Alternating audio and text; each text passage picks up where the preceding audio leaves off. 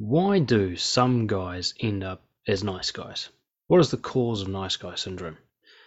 Today's podcast, we're going to be looking into that. I'm going to share what I've learned from working with these guys for many years, and of course, from from being one of these guys my entire life. This is Brojo Online masculinity, confidence, and integrity.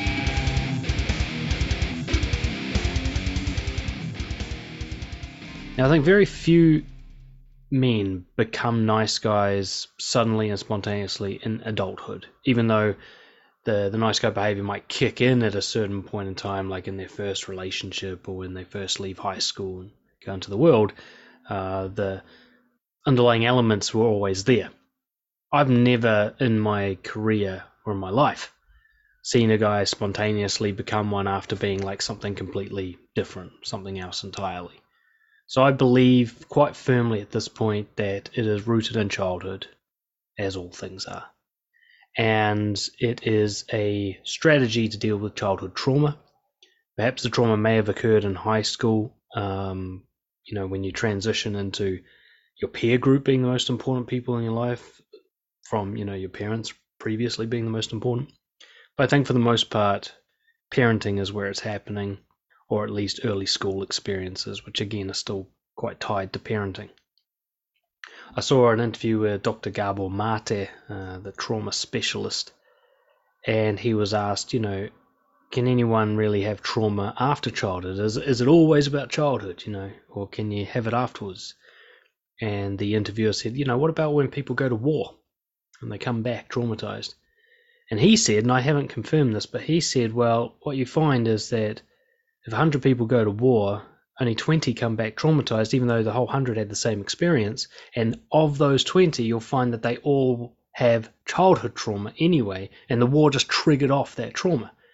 So he believes all trauma is childhood related. That basically, if you have a great childhood, you cannot be traumatized. You just can't. You'll get over it. You'll heal. You'll grow through things that are traumatic, even horrible things like going through war. And I have a tendency to believe him with everything I've observed in psychology. So I think it's really helpful to see nice guy syndrome as a childhood strategy to traumatic events, which is why it doesn't work very well. Being a nice guy doesn't work very well because it's something that a kid came up with to deal with things like parents and other kids. It's not something that works well in the adult world. In fact, it backfires quite badly in the adult world because, of course, a plan that a kid made up isn't going to go well. Now, as a coach and as a friend, I've helped literally thousands of men recover in some way, make some progress from being nice guys into being confident and authentic, you know. And it isn't a huge range of stories that I'm hearing. Okay, these guys don't have a wildly varied childhood experience. They basically all go through mostly the same shit, with some exceptions, but even the exceptions, a whole category of nice guys go through the same exception. So what I'm going to share is 10 that I thought of off the top of my head. There may be more than 10, but the 10 that I see the most consistently and the 10 that I think have the biggest impact. And kind of, if you have one on this list, you only need one, uh, you've got a real shot at becoming a nice guy. And of course, if you have many on the list, which most of my clients do, then you've got almost no choice but to become a nice guy. So these won't all apply to you, but if one does, that could explain everything. It only takes one. Children are very sensitive. They're very absorbent. They're very malleable. You know, you can change a child's trajectory with a single sentence. They're so sensitive to change. So easy to adjust a child, to manipulate them, to control them. So it doesn't take much to cause trauma. And it can even be something that's misinterpreted by the child. It wasn't even a negative thing, but they heard it wrong and so on. So it's amazing how sort of hair trigger sensitive children are and how easy it is to fuck them up, basically. Now, I've started this conversation assuming that I'm talking to people who are quite familiar with nice guy syndrome, but just in case you aren't, I've got to emphasize what I mean by it, which is a guy, usually a man, who engages in consistent and frequent people pleasing behaviors, or at least the passive version of avoiding disapproval. So they either seek approval or avoid disapproval as a primary motive, especially when they're in obviously social situations. So they will compromise their own values. They might not even know what their values are. They will give up being honest and brave in order to get good reactions from people. They are so obsessed with being liked and with controlling the emotional state of themselves and everyone around them. That's nice guy syndrome. Of course, there's more to it. I'm not going to go through the whole thing.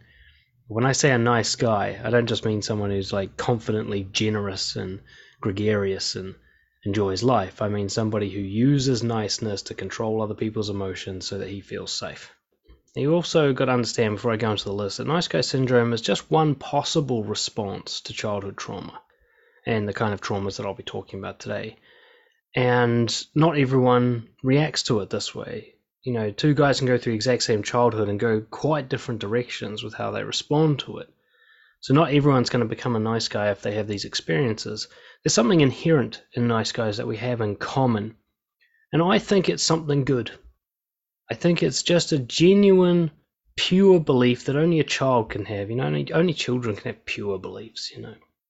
This kind of purity of wishing the best for others, of having so much empathy that it actually harms you to see other people harmed, to have a sense of righteousness and fairness about the way people should behave, a kind of innate morality about people being good and how they shouldn't be bad where possible. Now, of course, there's going to be lots of different takes on this, but generally believing that if something harms another person, it's probably wrong. If something helps another person, it's probably right. I think the people who end up with nice guy syndrome were children who started with their basic moral philosophy of right and wrong, you know, helpful versus harmful. Now, there are plenty of kids who don't mind harming someone else or are selfish uh, or aren't particularly bothered by other people, you know, apathetic, and they're going to go in a different direction to these childhood traumas. They're not going to develop nice guy syndrome because they're not going to have that innate kind of want to be good. And so that's the driving force. So the tragedy of nice guy syndrome is a lot of the guys are actually genuinely nice underneath all the bullshit. What you're seeing is a kind of murky, poisoned, tainted, mutated version of their niceness coming out. You know, just absolutely infected with neediness and approval seeking and manipulation and emotional controlling techniques.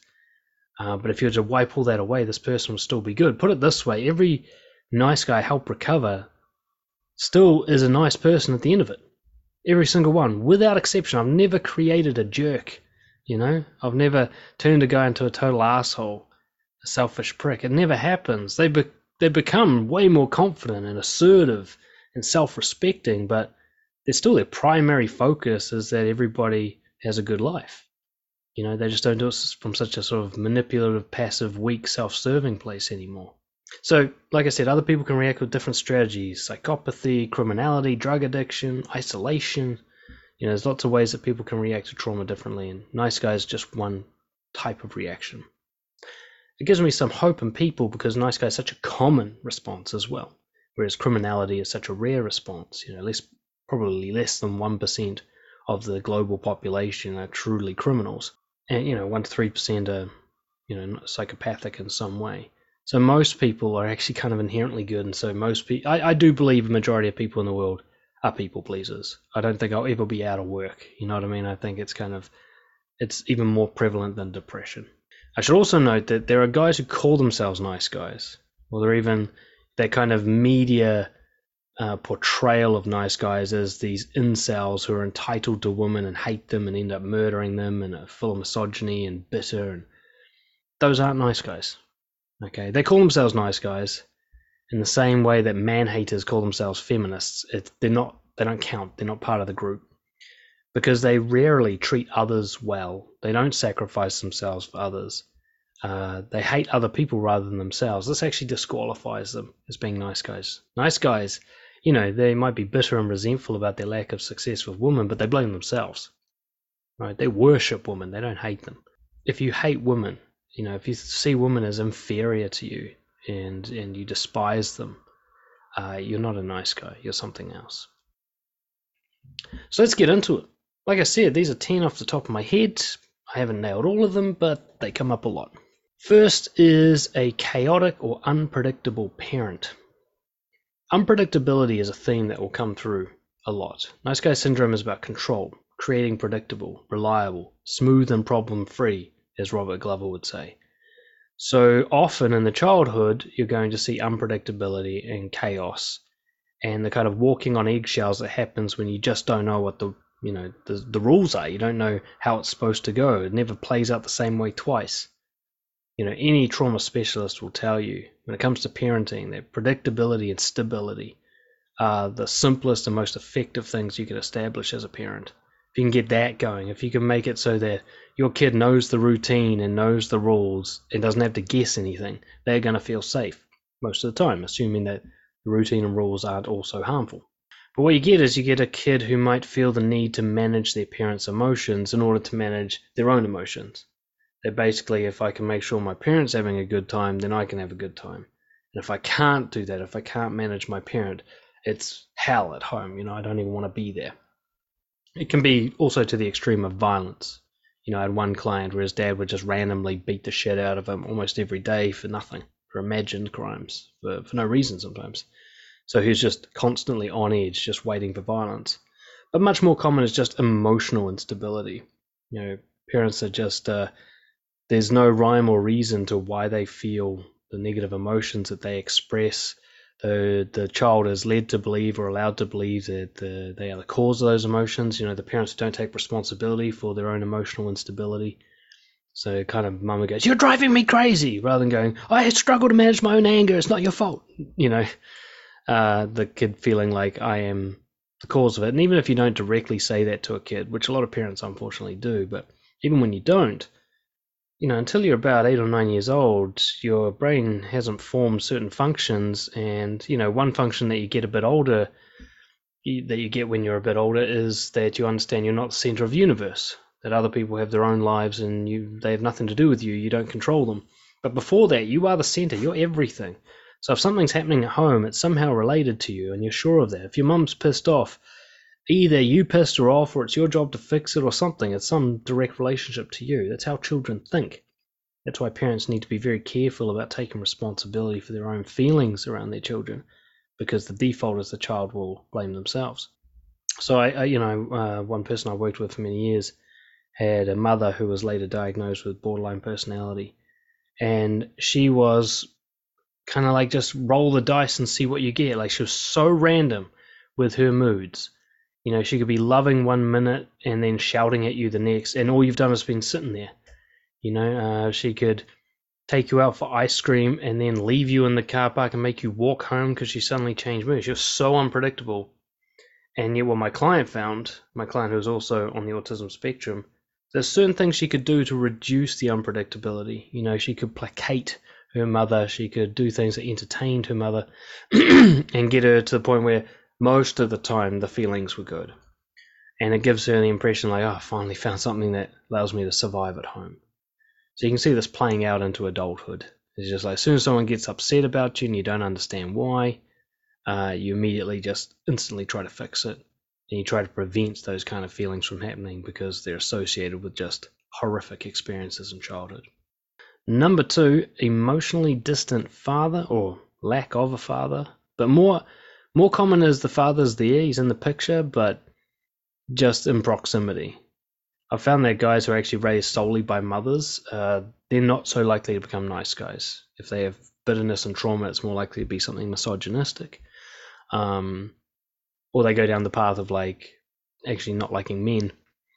Uh, whereas nice guys tend to have the dad there, but the dad is a really poor role model for healthy masculinity. I, in fact, I don't know any nice guys who report having a role model as a father, you know, a role model of what it means to be a healthy man. So generally get the emotionally distant father or the emotionally unpredictable father, which we've already covered. Um, but he's kind of impossible to please because you actually don't really know how he feels about you ever. You know, he might occasionally say that, you know, good on you, boy, and but you don't know if he means it. He says that to everybody. He's he's just quite often nice guys have nice guy fathers. They have a people pleaser in the house, usually the father or the mother, sometimes or both. Um, so they get that kind of modeling, like they see the father interact with the mother as a submissive, passive thing. They're like, okay, so that's what men are supposed to do, you know, and that that all gets registered. But you got this dad where you just like you have to you have to do so much to get anything out of him, to get any sort of love out of him.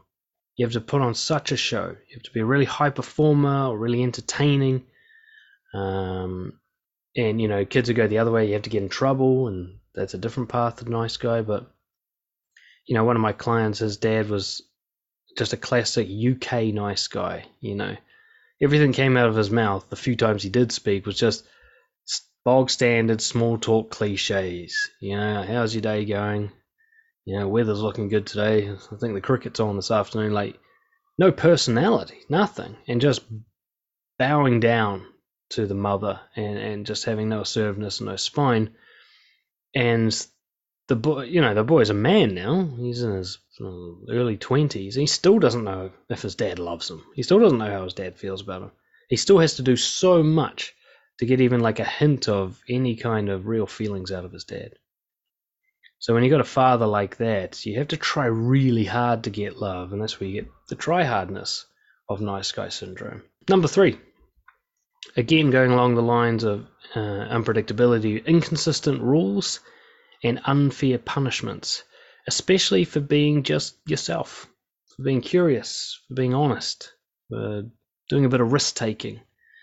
You know, if you find that like you're walking on eggshells. Uh, it's like being in a foreign country. You don't know what the laws are, but you keep getting in trouble. You know, the thing where like something was fine yesterday and now it's a crime just because your parents' mood changed. Or, you know, my own experience, one of my great sort of bitterness uh, kind of experiences from childhood was the way I'd find out what the rules are was by breaking them. So the, I, I was I'd go to jail for like a first offense. You know what I mean? Like if I did something that I didn't know was against the rules, I would get punished as if I did know. I get punished as if I was deliberately flouting the rules, and rules would just be made up on the spot. You know, I'd maybe I'd go into the uh, the pantry and I'd stand up on a, a barrel to get a packet of chips. Suddenly, standing on the barrel is against the rules. Something I couldn't possibly predict, and now I'm in trouble because I stood on the barrel. You know, or uh, I would get home five minutes late. I don't even have a watch, and suddenly I'm grounded for two weeks. I didn't even know lateness was a thing. You know, I, I got in trouble like that a lot. I spent a lot of my childhood grounded for very minor crimes, and it was very obvious to me that this was not happening to the other kids. So it felt very inconsistent, felt very unfair, felt overly harsh, strict. Strict parenting generally and nice guy syndrome go together hand in hand. You know, the only way for a nice guy to actually have a life when he's got strict parents is to become dishonest, is to pretend to be good and be bad on the side.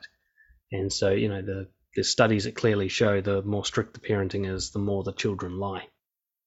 And that was definitely my experience. I had very strict parents who uh, I have a great relationship with now because they've changed and I've changed um, significantly. But back then, I, you know, it was like a tour of duty. You know, I, the rules were so so many rules. I couldn't possibly keep track of them all. Sometimes I'd be sitting on a chair in the lounge. I'd be like, "Am I allowed to sit on this chair at this time of day?" Like I, I had no idea what the next thing would be, because my parents were stressed and you know broke, and they'd just take that out on me without realizing that I'm sitting there thinking that there's some structure to this when there wasn't. It was just their mood swings. There's some other stuff going on in the background as well.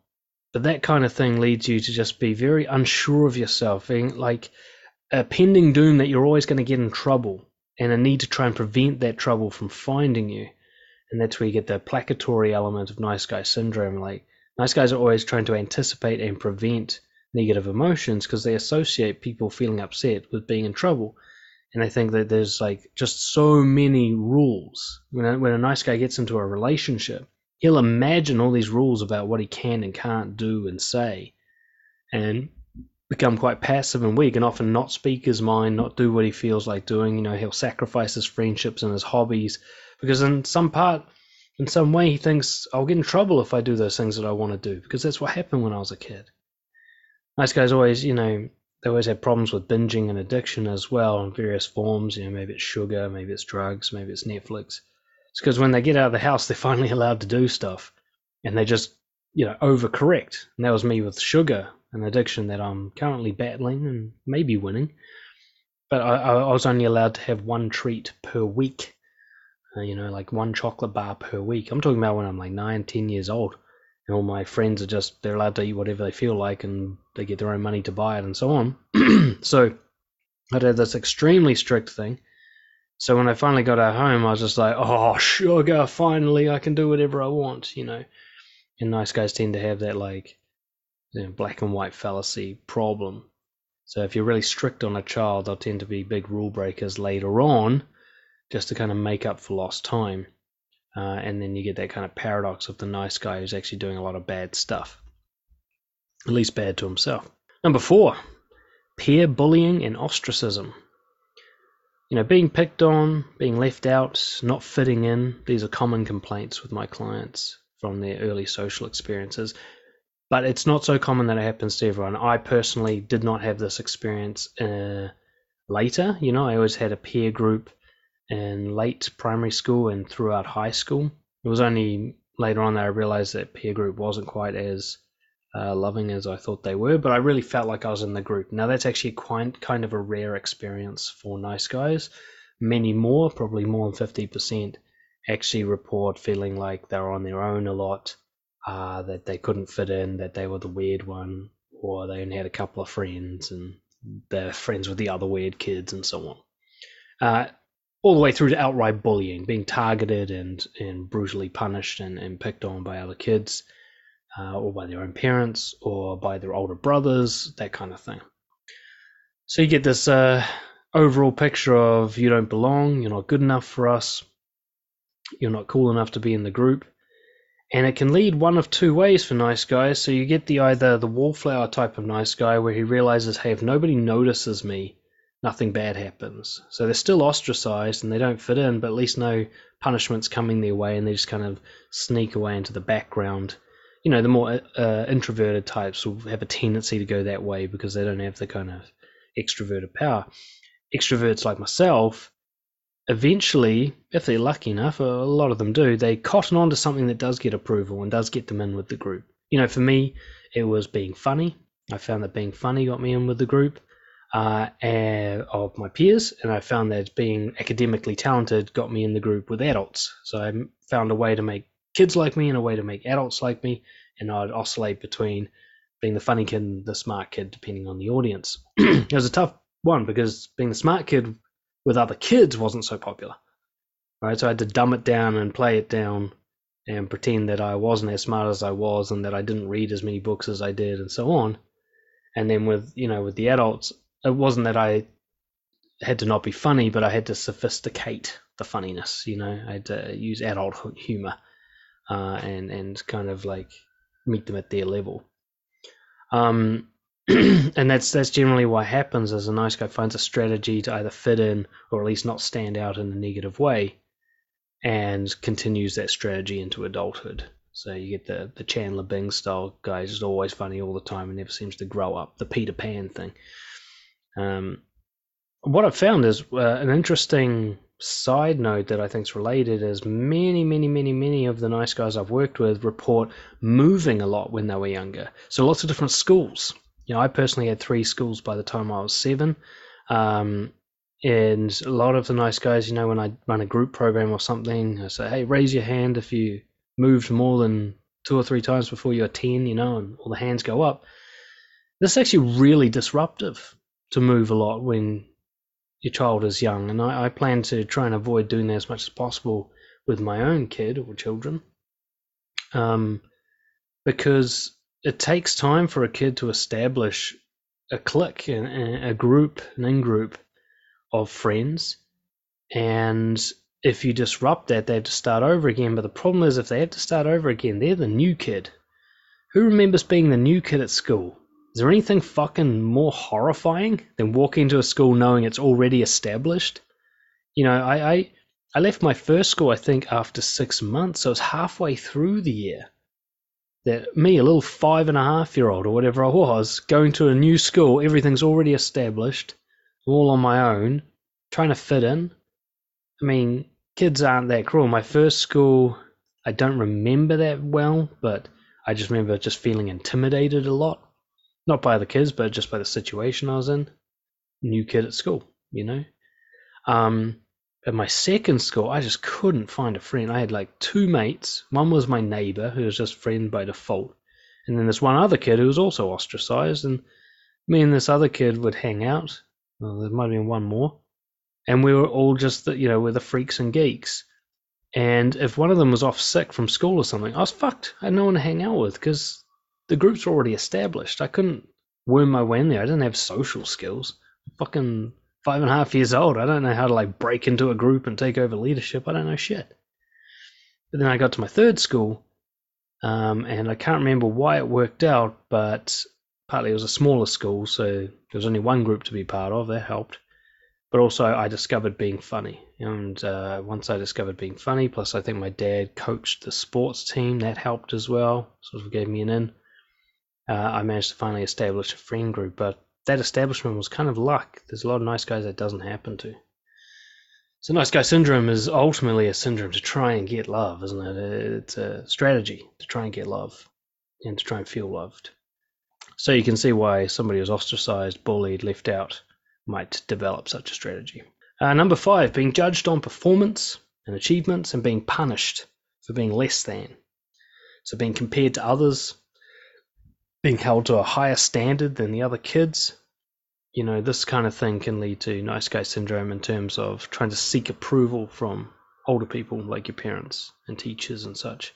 I had one, I've had numerous uh, clients who are Chinese, you know, second generation in another country. So you might get a Chinese Kiwi, uh, but his parents are still like full on Chinese, like don't even speak English, and conservative Chinese, traditional Chinese.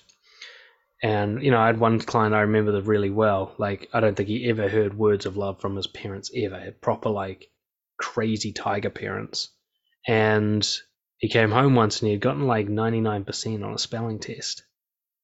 And his dad just said, Well, where's the other 1%? Top marks in the class. And it still wasn't good enough for dad. You know, and that kind of thing happened a lot. Constantly just being told, you know, I wish you were as smart as your brothers. You're a waste of time. You know, horrible things like that. But it can be even more subtle than that. You know, just like, like oh, I wish you were more like your brother. Like, that's devastating to say to a kid. It's like, oh, look at Kathy's son. He's doing so well. Why can't you be more like Kathy's son? You know, and that's when the comparison to others thing starts for nice guys of like, fuck, I'm in competition. The love is scarce. You have to earn it. Only the winner takes home the trophy and everybody else loses. And again, you get the either approval seeker or disapproval avoider. So the approval seeker, someone like myself, thinks, actually, I think I can win this competition. I'm going to go hard and get the love and beat the other kids because maybe you've got a natural talent in the classroom or you've got a sports or some way that you can impress people. But the people who don't naturally find a way to impress others, they'll be like, I'll just try to pretend I'm not in the competition. You know, I'll just try to go unnoticed so that I don't spark disapproval in comparison with others. You know, but you know, I remember from my own childhood, I was forced to do like two hours of homework every night, like not locked in my room, but certainly shut in there. And I couldn't find another kid who had to go through that. I was like, why do I have such intense pressure on me to do well at school? Even though I'm already doing well, I'm already in the top class. Like, when's it going to be enough? When can they just relax and go, ah, you're smart enough, that'll do? You know, they were trying their best, but it was really like the fact that I was like, I felt like I was in competition but there was no grand prize. I couldn't win. Every time I did better, I just had to do better. Like I got it. I got the award for dux at my primary school. I mean, there wasn't a lot of competition, but dux is basically the smartest kid in the school. I got that award. That got me into the smartest, like brainy group in my year at high school. And all my parents did in response is up the workload. They kept putting more pressure on me to do well academically uh, which just made no sense to me. I'm like, I'm at the top. Can't I fucking cruise? you know, like, what do you want me to do? Be better than the teachers? Like, be one of those prodigy kids that goes to university when they're 14? Like, I'm not going to be that. I've, I've maxed out. I'm not actually that smart. I'm just good at pleasing others through studying. So, being judged on performance, like having the love given or withheld based on how well you achieve at, you know, certain things, not like, not moral things, not principles, not values, but external, socially approved of things. Like, are you a good kid in other people's eyes? You know, if you if you were uh, judged in such a way, nice guy syndrome's the response, isn't it? Number six, enmeshment. Not so common, but only not so common because people weren't aware that that's what was happening. Now, enmeshment is also known as emotional incest. And what it is, it's where one of your parents has a relationship with you that's not parent and child, but something closer to partnership. Now, I don't mean sexual abuse, though that can also be part of it. It's not so much the thing I'm referring to. What I'm talking about is quite often the mother and the son. Like I said, most of my clients are men, and the issues they have with their parents are generally quite gender specific. You know, there's a set of issues that happen with the father and a set of issues that happen with the mother. And emotional incest is one of the mother issues, you know, especially in broken homes, you know, especially when there's a divorce and it's just the mother and son spending a lot of time together. Or, you know, they're not divorced, but the marriage is for shit and the dad's, you know, deadbeat or whatever the mum will form a relationship with the son where you know she's telling him her secrets, she's oversharing. Um, she's saying like, "I wish I could find a man like you," or you know, "I wish all the boys were like you," and you know, you're you're nothing like your father, or even worse, like whenever you misbehave, you're like, oh, you're just like your father. You know, this kind of like comparing you to someone who was her partner or is her partner, which is a weird comparison. It's like we're not in the same category. I'm your son. Don't compare me to your your lover. You know. Um, but just generally, like sort of the connection is one-sided. You're maybe treated like a therapist. You're expected to like soothe your mother's emotions, that kind of thing.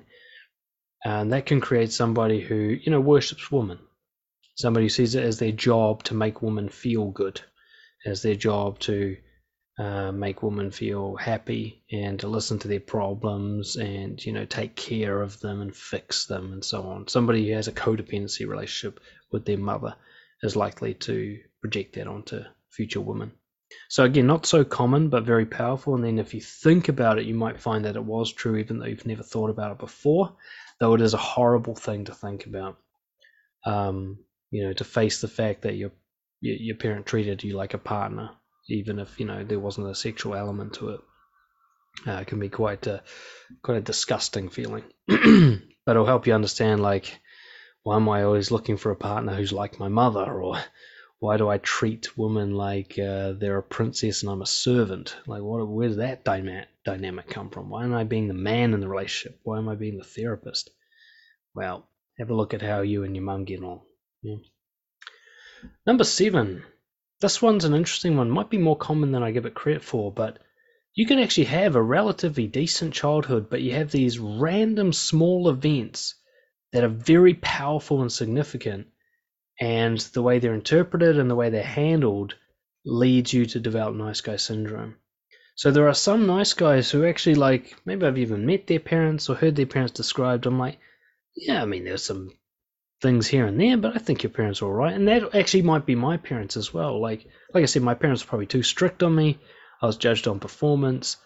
Uh, my dad was emotionally distant until later in my life. There's some of the elements there, but that might have not been the reason why I became a nice guy because there were other things that happened that I have such powerful, quite traumatic memories about that I think really shaped particularly how I interact with women and how I viewed women, uh, and also what I thought it meant to be a good person and a good boy, you know. Um, for one, you know, I've heard a lot of my male clients describe a powerful moment in their early childhood, you know, before the age of 10, where they were led to believe that sexuality from a man is bad and harmful.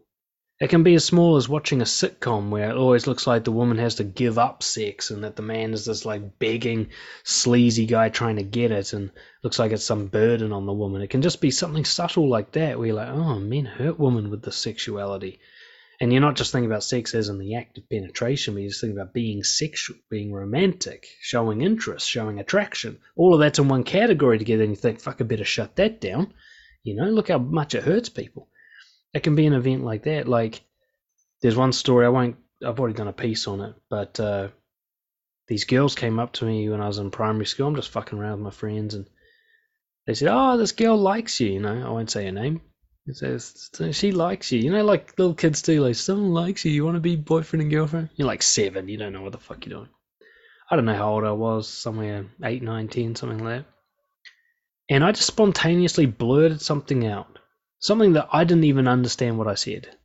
But I said, uh, "Well, tell her I want to fuck her then," which sounds horrible when you see hear a man say it like that.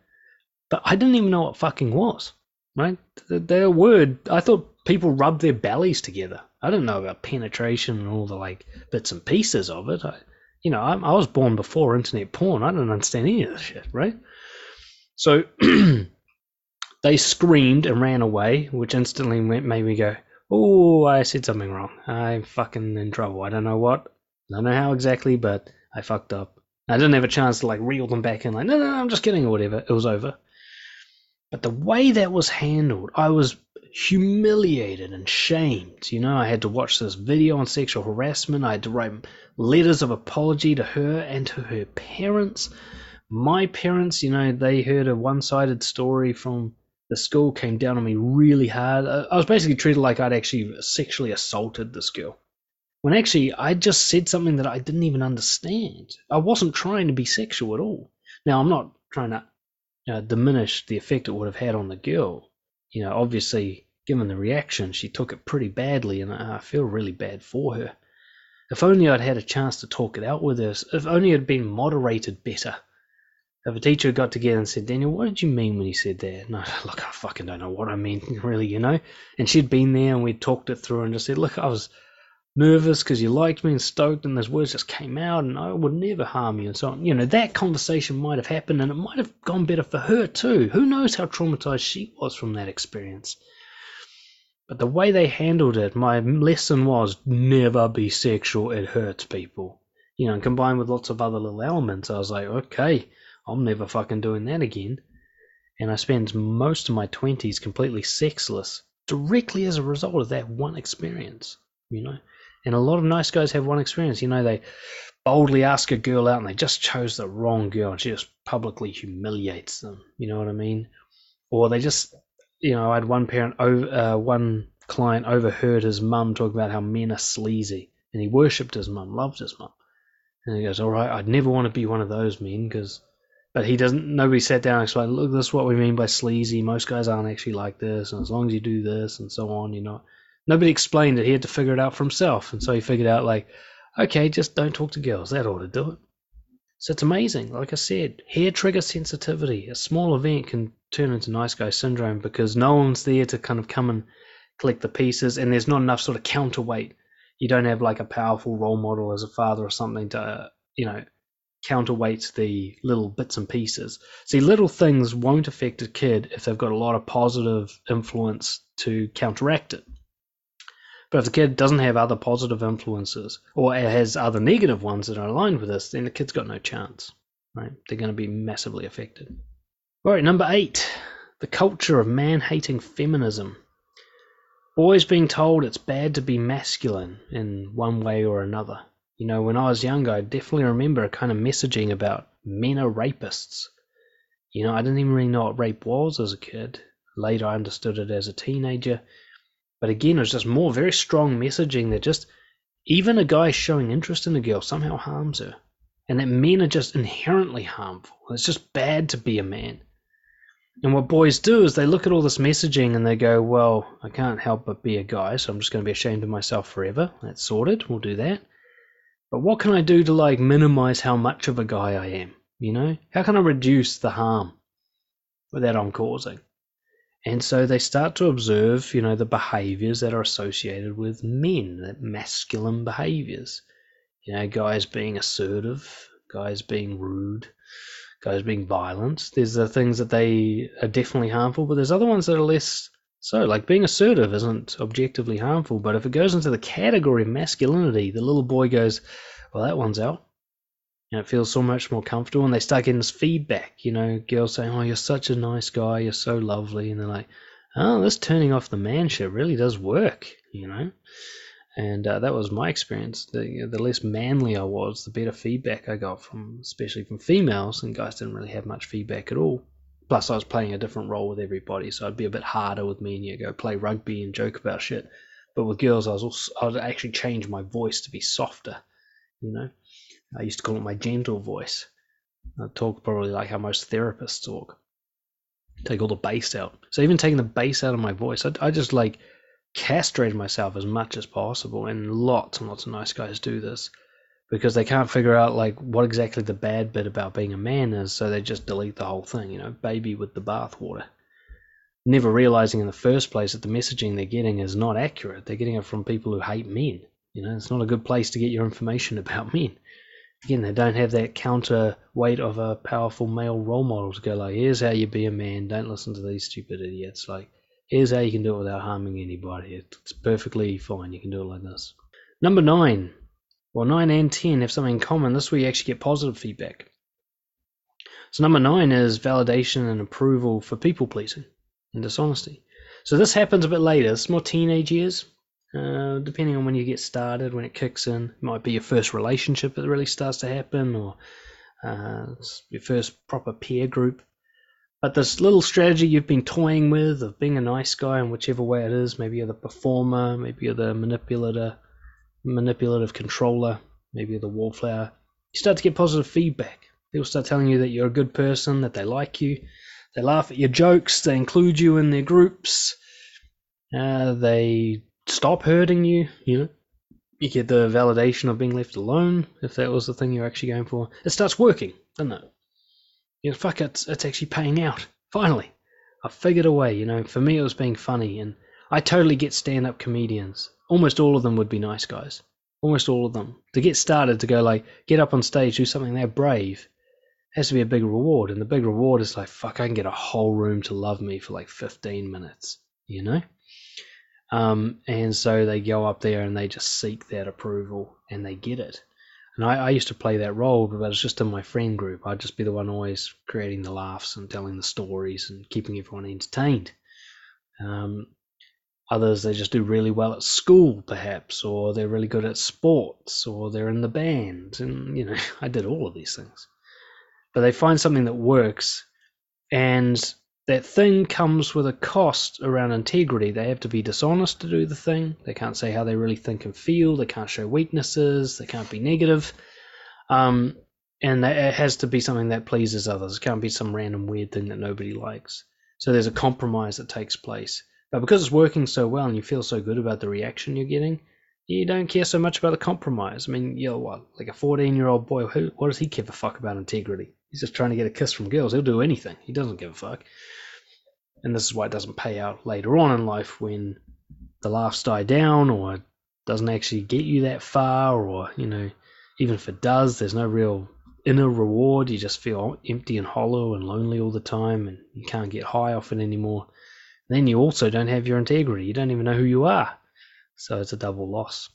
Number 10, validation again, but this time for high achievement. You know, getting love from doing well.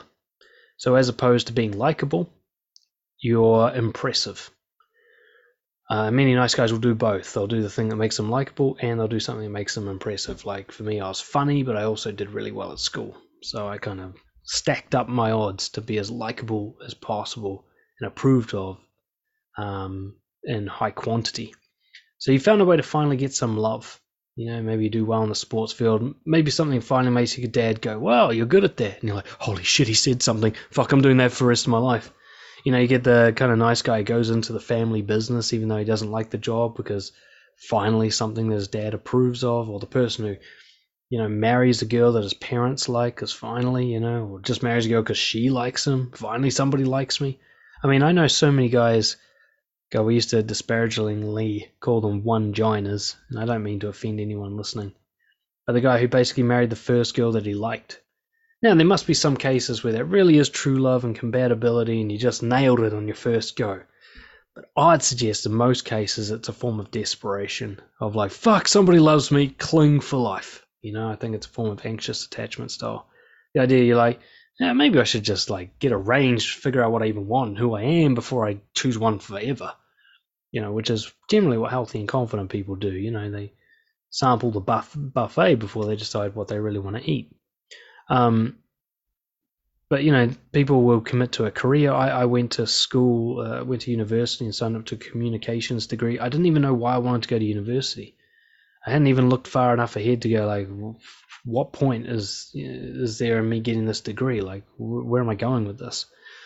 But everybody just approved of how well I did at school, and I thought, well, that's just another school. That'll do, right?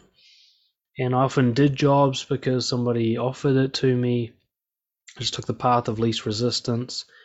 and whatever I did, I tried to win. You know, when I even when I got into dancing, and this is after I've done a lot of work on myself. When I got into dancing, I just felt this compulsion to compete and to train really hard and win the competitions. It was just like, can't I just enjoy fucking dancing? It's like, no, I got to win all the time. I got to achieve. That's how I want people to say, oh, Dan's the best to dance with. Right? I couldn't just be another middle of the pack dancer who's just having fun on a Saturday night. No, I've got to be the guy who shows up and people go, oh, Dan's here. You know. Now I eventually got over that, and now I am a middle of the pack dancer who can just enjoy it without being the hero. Uh, but that took a lot of work. I had to like let go of trying to win. I mean, I got to the point where I actually co-founded a dance school, and I just went, "Fuck, I'm going way too far with this shit. It's supposed to be a hobby. What the fuck am I doing?" You know, I haven't even got my coaching business off the ground properly, and now I'm running a dance school. Fucking relax, cunt. Anyway, so those are my top ten. Though there's probably more. And I want you to note that these are these are deeply embedded. When you something happens to you in childhood, you can imagine it like layers of the brain. You know, like you ever uh, if you got like those layers you get when a cliff falls away and you see all the time through the layers um, in the ground. Some layers are untouchable. There's some parts of nice guy syndrome that happen before you are three years old. You know, the, I can see it in my daughter. You know, she's only two, and I can already see her tendencies occasionally to try and you know, get what she wants by seeking approval and stuff. Now, it's nothing completely unhealthy, but I was just like, wow, this shit could start pretty early, actually. If you've got a really emotionally unstable parent, you're already going to be doing some basic strategies when you're like two years old. You won't even remember it. Your earliest memories are what, four or five years old, maybe? Imagine how much shit you got away with before then. Imagine how early this strategy goes back, how deeply embedded in the brain it is, how you know reinforced it is from so many hundreds of thousands of repetitions that you're not going to cure this. I, you know, I sometimes sort of um, use the word cure lightheartedly, but really, Nice Guy is about recovery. It's about management. You got to know what it is you do that's nice guy syndrome and how that's different to living with integrity, and you've got to consciously change one behavior over to the other when you make your decisions until the other way becomes more consistent and more natural to you.